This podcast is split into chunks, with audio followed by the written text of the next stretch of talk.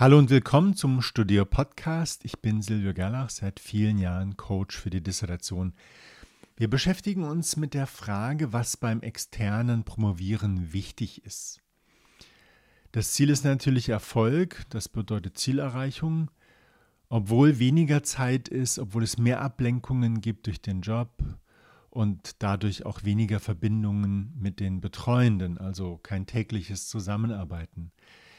Es gibt fünf wichtige Faktoren, Erfolgsfaktoren für eine erfolgreiche externe Promotion. Das ist ein guter Grund, ein klarer Fokus, ein guter Plan, guter Support und ein paar wichtige Fähigkeiten. Gehen wir das der Reihe nach durch. Ein guter Grund ist ein Motiv für diese Arbeit. Du musst diese Frage beantworten, wozu mache ich das?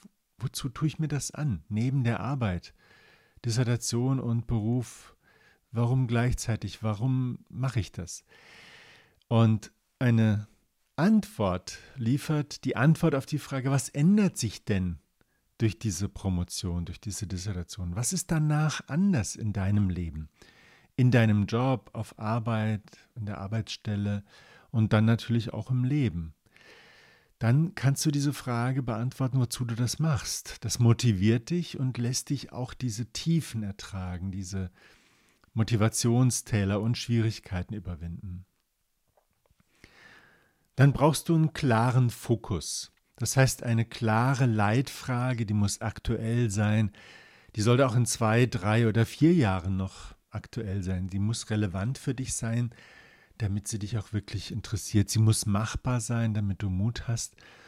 Und sie sollte auch immer im Blickfeld sein, damit du bei Ablenkungen draufschauen musst, weil die kommen mit Sicherheit. Du brauchst eine Frage, die du einfach nochmal kurz durchliest und schon weißt du wieder, wofür du das eigentlich machst, was du am Ende raushaben willst. Dann brauchst du einen guten Plan oder noch besser eine gute Planung. Es gibt ja dieses Bon mot, Planung ist alles, der Plan ist nichts. Es geht eigentlich darum, dass man immer wieder plant. Der Plan für eine Dissertation ist natürlich ein Projektplan, weil das Ganze ja ein Projekt ist für eine Analyse. Und dieser Plan muss es schaffen, die Dissertation und den Job zu vereinen. Das heißt, es kann wahrscheinlich kein Vollzeitplan sein, also volle Tage, aber es könnte auch sein, dass es durchaus volle Tage in der Woche gibt, einen oder zwei, wo du an der DIS arbeiten kannst. Dieser Plan hat natürlich Meilensteine mit Zwischenzielen. Es gibt Aufgaben, was ist zu tun, wie ist es zu tun, womit ist es zu tun. Es gibt Zeiten, Zeitfenster, Zeitrahmen, Deadlines, bis wann. Dieser Plan, der muss realistisch sein, der muss umsetzbar sein. Und das ist natürlich schwer zu erkennen.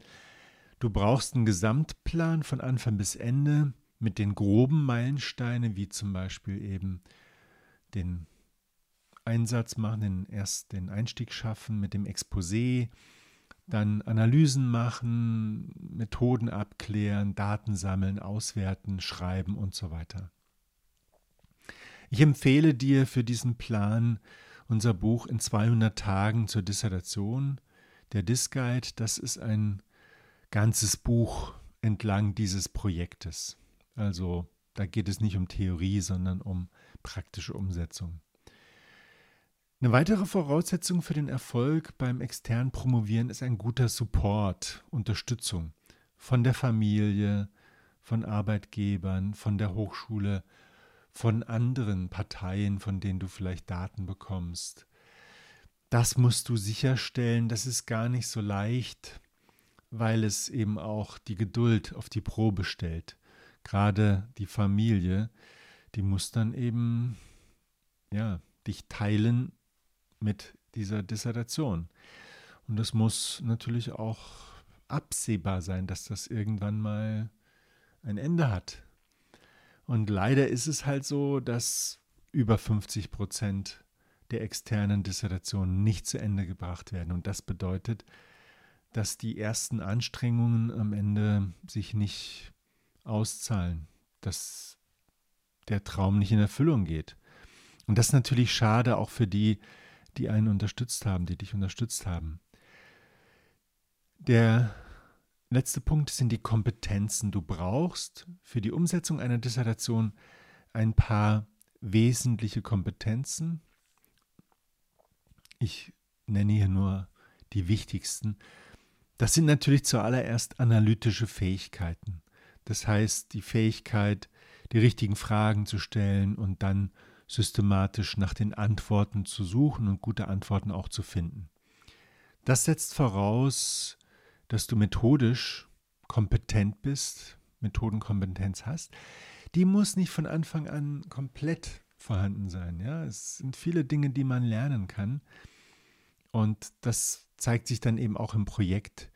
Aber es ist natürlich klar, du solltest eine bestimmte Methodik nicht wählen, wenn du von Anfang an relativ sicher bist, dass das nichts für dich ist, dass du dir das nicht erarbeiten kannst, dann ist das eigentlich ein Showstopper.